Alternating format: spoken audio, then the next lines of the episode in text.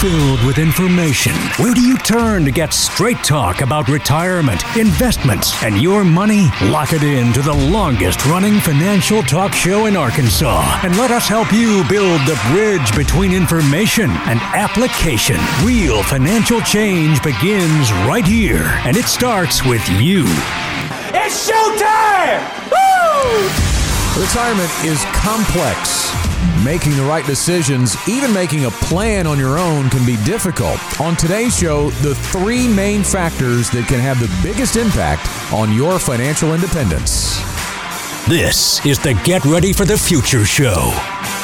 And welcome in to another edition of the Get Ready for the Future show. As always, glad to have you along. My name is Scott Inman, John Shrewsbury, and Janet Walker alongside as we try to simplify today, breaking it down to three fundamentals of financial independence. As I mentioned just a moment ago in the open, retirement is very complex and it gets more complex by the day. Uh, just as a case in point, Secure Act 2.0 coming in, changing retirement rules again.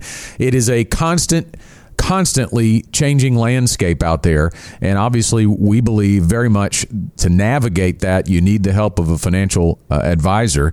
And we do that every day, all day here at Gen Wealth. But we are on this show very much about educating and trying to simplify those complex issues. And you really can, I think, guys, bring it down to these three fundamentals. These are three, I would almost say, considerations that you need to really think about when building your plan and when considering if it is if financial independence has been attained or will be attained soon. Uh, financial independence is something that uh, if it were easy, everyone would do it, mm. and and it's not easy. It's hard. It takes your dedication to stacking money away in the right way and creating a plan. But I think when you get to uh, the point of thinking about retirement then uh, the what is a relatively simple thing becomes way more complex, Janet. Mm. Yeah, you're absolutely right, and and there are a lot of risks on the table for people as they prepare for retirement, and those those vary from one generation to the next, depending on what you know the the times are giving us, if you will. But these are some things that we're going to talk about today that really, regardless of what your timeline is to retirement, it's important for you to have in mind all three of these areas. All right. So before we get to that, we do want to uh, give you a heads up on a very uh, good opportunity to get an outlook on the markets and the economy for 2023. You know, we're just off and running in January, and so far it's been a good year for the stock market. If we could just say this is the whole year like this, it'd be great, right? I mean, as we are, are, are recording our show today, uh, the market's up nearly, uh, the S&P 500 is up just shy of 3% year to date date. So January starting off a little bit better than 2022 ended. But where are we headed when it comes to the markets, the economy, bonds, stocks, all of those things? We have a chance to we had a chance to talk with LPL chief economist Jeffrey Roach, and you've heard him on the Get Ready for the Future show. He's on with us around once a month or so to discuss the economy. And we sat down, John and I, to uh, kind of do more of an at length uh, discussion with him about the economic outlook based off of LPL Financial's Outlook 2023. We talked about recession probability, the housing market, and more.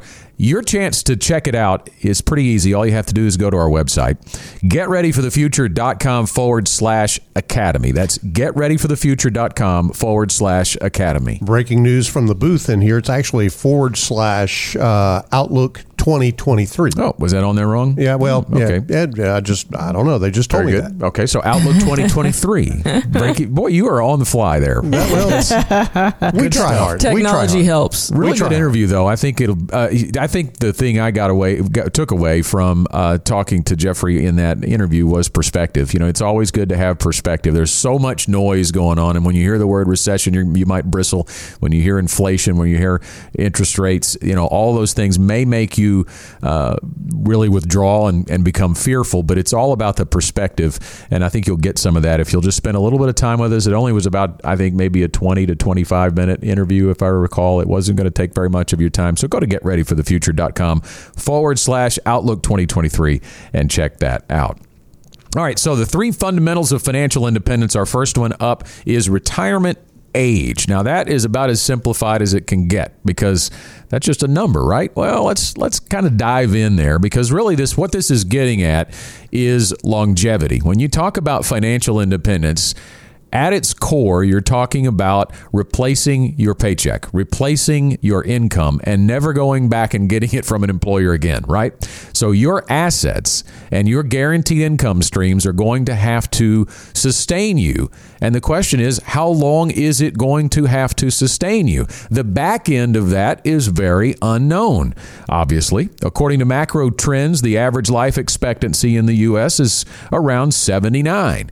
But of course, that's from birth. So if you're closing in on retirement right now, your odds of outliving that 79 are pretty good. Now, that sounds like an exact number, but of course, that's an average. So we don't know how long anyone is going to live. And then you Duplicate that if you have a household, if you have two spouses that we're preparing a retirement income plan for. You don't know how long both of them are going to live. There's a very good chance, we've seen the data too, that if two people are healthy at 65 years old, there's a better than 50 50 chance one of them will live past age 90. Yeah, and the challenge that you've got is not running out of money before you run out of time those are things that that you know oftentimes people just kind of look at that and go what do i do with that? How do i how do i figure this out? Because nobody knows when they're going to pass away how do you uh, begin to even address that am i going to leave money on the table or am i going to run out and uh, run short uh, those are things that we deal with on a day to day basis. And there are several ways to address this. Uh, one of them is a social security strategy, and we're not going to delve into that quite yet because that's another another topic for today.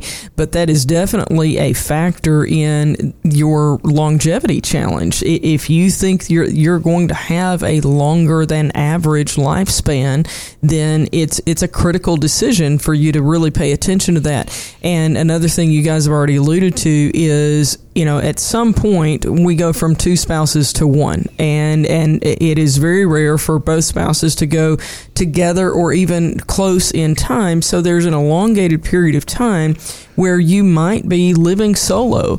And what does that mean for you when you're talking about a longer uh, lifespan, guys? When when my children were born, both of them when they were born and the doctor handed them to me for the very first time in the hospital, he looked at me with, with each of them and said, This child, barring any anomaly, will live to 100. And when I think about my my grandparents lived to 88, they made it past the average. I think it's it's very important for us to understand that the averages don't really matter. Mm-hmm. You've got to pay attention to your personal health and your family history. Those things matter, yeah. but we have more medical advantages than what we had in the past. And so the question is, are you financially prepared to be here longer than you might have thought you were going to be here? Yeah, it's, it's interesting you say that because I think about the data I've heard before that says basically the genetic part of that, that if you take a look at your parents and how long they lived, you're likely to live about 10 years longer yeah. than they did. Uh, and that has played out, at least on one side of my family. My yep. mother, who is still living, she's 74 years old. I hope she's okay with me sharing that. Uh, her, she is now. Yeah.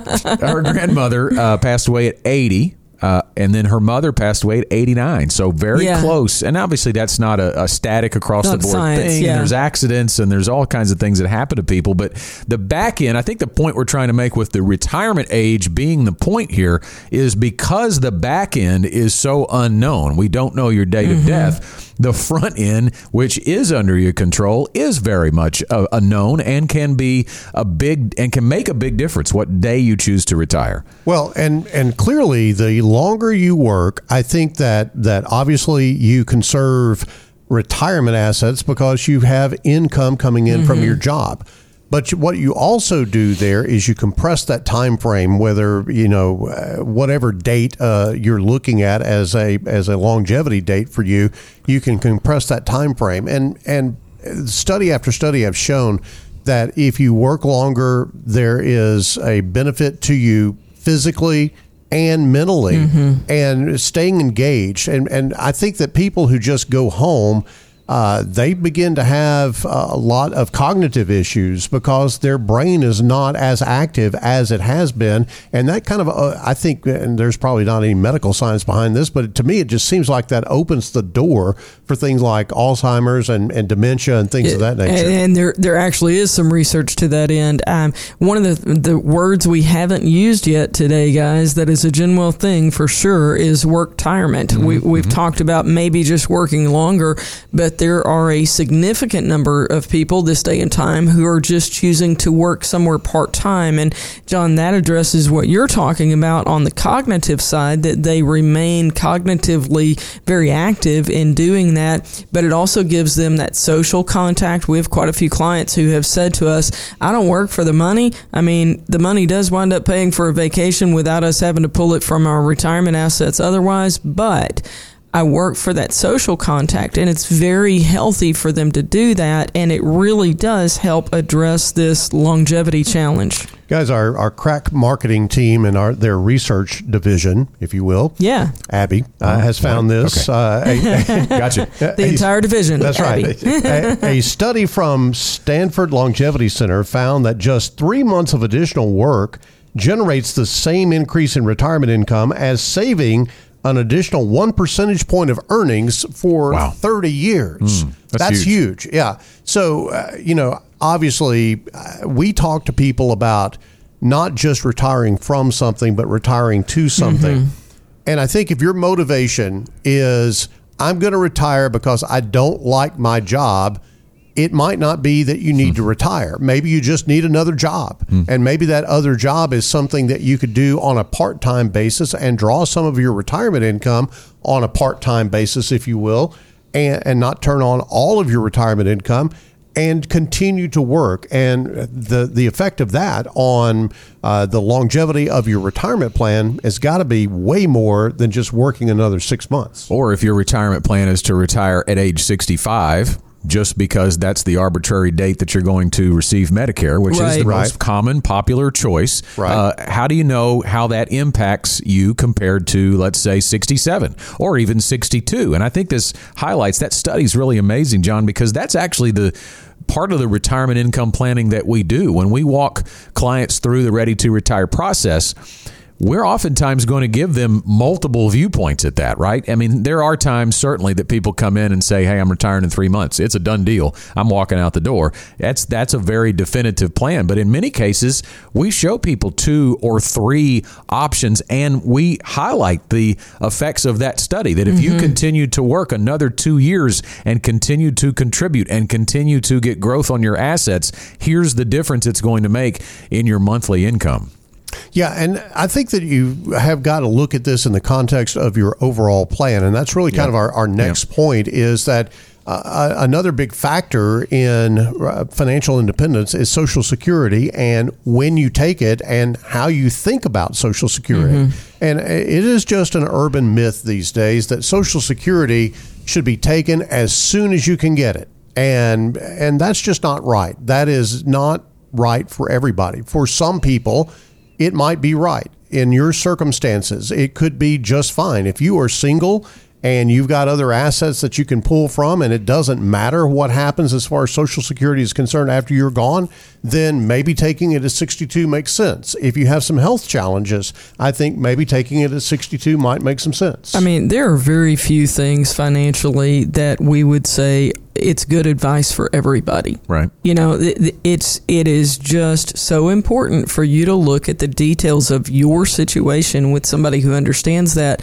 and from there make a social security claiming strategy for your household. That's another key that you know, you get that individual statement for you and your spouse if you're married gets an individual statement. Uh, and if you're divorced, there's an individual statement coming to your ex-spouse. Those those are all important things to factor in, and many people just look at their piece of paper, their numbers. It's been a while since I had a little rant. Can I have just a minute to rant on something? I'm going to time you. You said just a just, minute. Yeah, yeah, just a minute. Go ahead. I'll prepare the clothes for the show. Look, if if someone in the financial industry says always or never, hmm. it's probably not right. Uh, they're Yeah. probably telling you some rule of dumb that doesn't really make sense. Rules of dumb are dumb. You don't have to think about it in absolute context. And so, always take Social Security as soon as you get it is a dumb idea because it may not fit in the context of your situation. So let's give a little Social Security refresher for people. Uh, for 2022, the average monthly benefit was $1,666.49, according to CNBC. So if you put that in perspective, the average mortgage payment was $1,230 a month for a 30 year fixed rate loan, which is 36% higher than just a year ago. So you see how much uh, how far Social Security's going to go. Not far, right? But it is still a very important part of the puzzle because it does cover at least that first basic part of someone's average required income need. How will the age you take benefits affect your eventual monthly payment?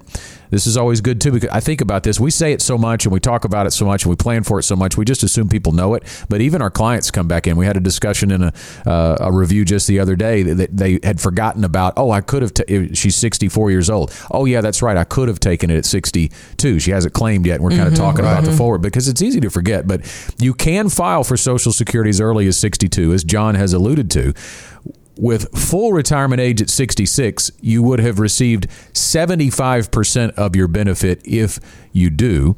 If your full retirement age is 67, which is everybody past the birth year of 1960, you will only receive 70% of your benefit if you claim it at age 62. Now, if you wait until 70, that's the other thing too. We do have people that come in and talk about, oh, well, I'm going to hold out until my full retirement age because full retirement age certainly sounds like that's the biggest benefit I can get. But actually, the way the government does it, your full retirement age is just your full retirement age. Then it's going to continue to grow, your benefit is, if you delay all the way up until age 70.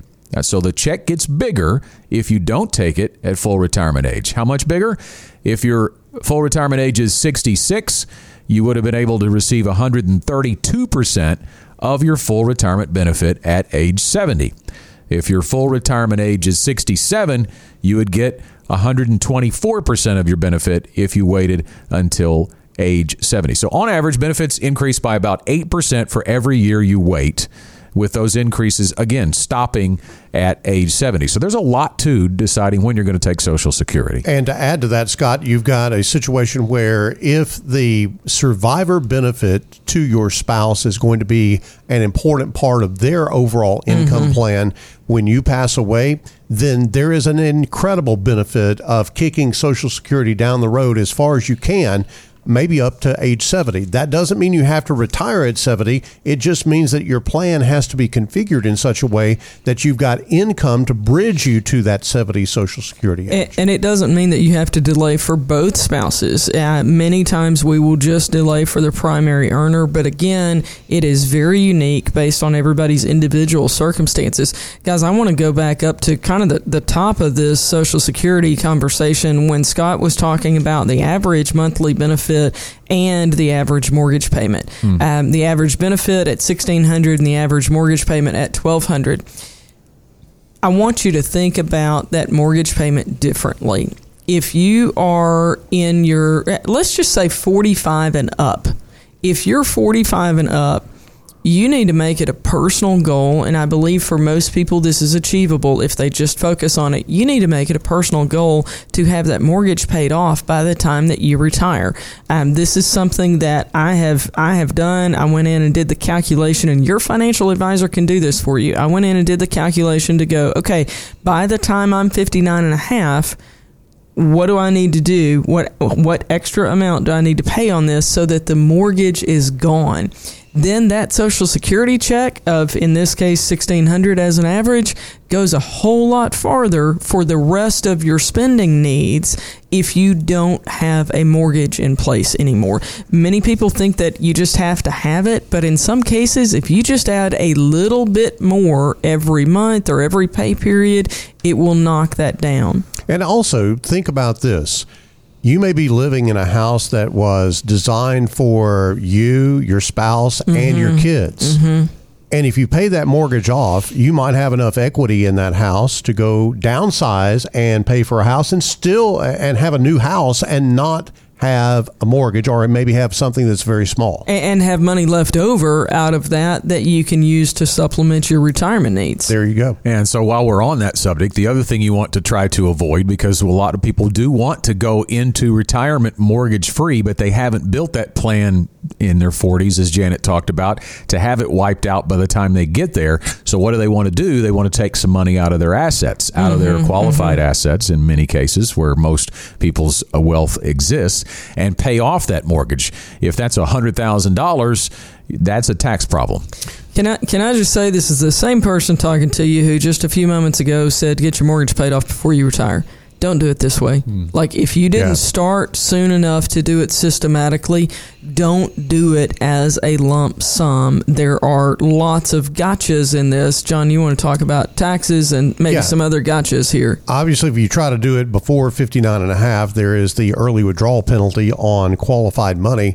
But even after that, there is something called stacking in your uh, tax brackets that happen. Let's say that, that you make, um, I don't know, let's say that you make $80,000 a year and you want to pay off a hundred thousand dollar mortgage. Now, for that year, you're now in a much higher tax bracket because you have that big lump sum of a hundred thousand dollars of additional income that sits right on top or stacks on top of your mortgage. I'm sorry, of your uh, income that is taxed according to the IRS and the state of Arkansas or whatever state you may be living in. So you can really throw the baby out with the bathwater in trying to do something that you think is a good idea, but you don't want to do it with qualified money. We're talking on the Get Ready for the Future show today about three main factors that have the biggest impact on your financial independence. Our first factor was your retirement age. We can't control how long we're going to live, but we can control when we become financially independent in terms of when do we begin drawing the income from our assets and then coupling that is social security that's the second big factor because of how big of an impact choosing when you take social security can make because it does take pressure off of your assets. The more you can get from social security and your guaranteed income sources the less you're going to have to take from your assets. Makes sense mathematically. Our third and final one on the show is spending levels because that all kind of goes hand in hand right? You're setting it up. The stage is being set with when you begin your uh, incomes, your retirement age, and how you take Social Security, but then your spending levels matter. Now, what does that mean? Well, we provide for our clients through the Ready to Retire process a very specific, dynamic monthly income plan. In other words, our clients know when they stack Social Security, if there's a pension, and then their assets, providing them a certain monthly income every month along the way for the next 30 years, let's say, depending on when they retire. We take them out usually to age 90. There are extenuating circumstances that may go one way or the other off of that uh, pivot, but 90 is kind of the standard. And you're going to get raises along the way too in a ready to retire uh, process and our plan that we produce here at Gen Wealth. And that's the one thing I think that escapes people the most. Yeah, I'm going to yeah. get by on X amount per month, but they don't think about needing to raise that over time. So your spending levels matter. Yeah, I mean, if you, I'm sorry, if you think about, you know, if you took a job at 20 and your employer said, by the way, this is what you're going to make from now until you retire, there's no way that you would accept that because you have to have raises through the years. The same is true in retirement. You have to be able to uh, pay for those eggs that are a little bit more expensive than they used to be. No kidding. Well, and I, and I think making sure that your priorities are right, you've got to take care of basic spending needs first. I know that uh, over the years, Janet, you and I have dealt with people who were almost like kids who had not had recess for an entire week. Yes. And then all of a sudden there's a sunny day and the teacher lets them out and they just go nuts. Yeah, And- it's the kid in the candy store that's Yeah. like, I want some of that and some of that and some of that and some of that, but And you have to pay for all of it. and, and that's when uh, that happens when you know they they retire or when 59 and a half comes along they've been watching that 401k grow all this time Mm-hmm. and it's almost like they've been sitting there licking their lips going man when i can get my hands on that money, what I'm going to do.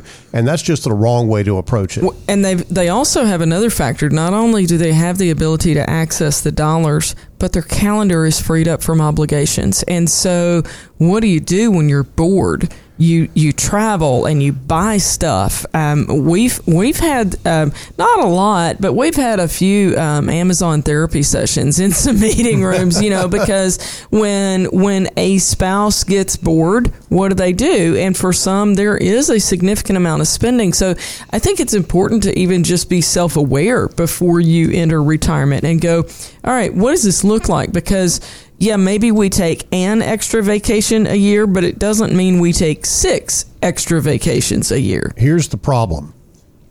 If you think about when you spend the most money, what mm-hmm. day of the week you spend the most money. Saturday. money? Well, when you retire, every day's Saturday. That's right. It's right. like I don't have anything to do. Let's go shopping. Let's go mm-hmm. to out to eat. Let's go do this. Let's go do that. And all of a sudden, little by little you start winnowing away the the money that you stacked mm-hmm, up. Mm-hmm. and maybe you haven't accounted for the basic living expenses that you need to have in retirement. And you put yourself in a situation that you are in danger, at least, of running out of money before you run out of time. Now, the opposite mindset is true oftentimes too. There is the kid in the candy store mentality. I'm going to crack open the piggy bank and we're going to go have fun, and you can really be in danger of overspending if you don't have a definitive monthly income plan.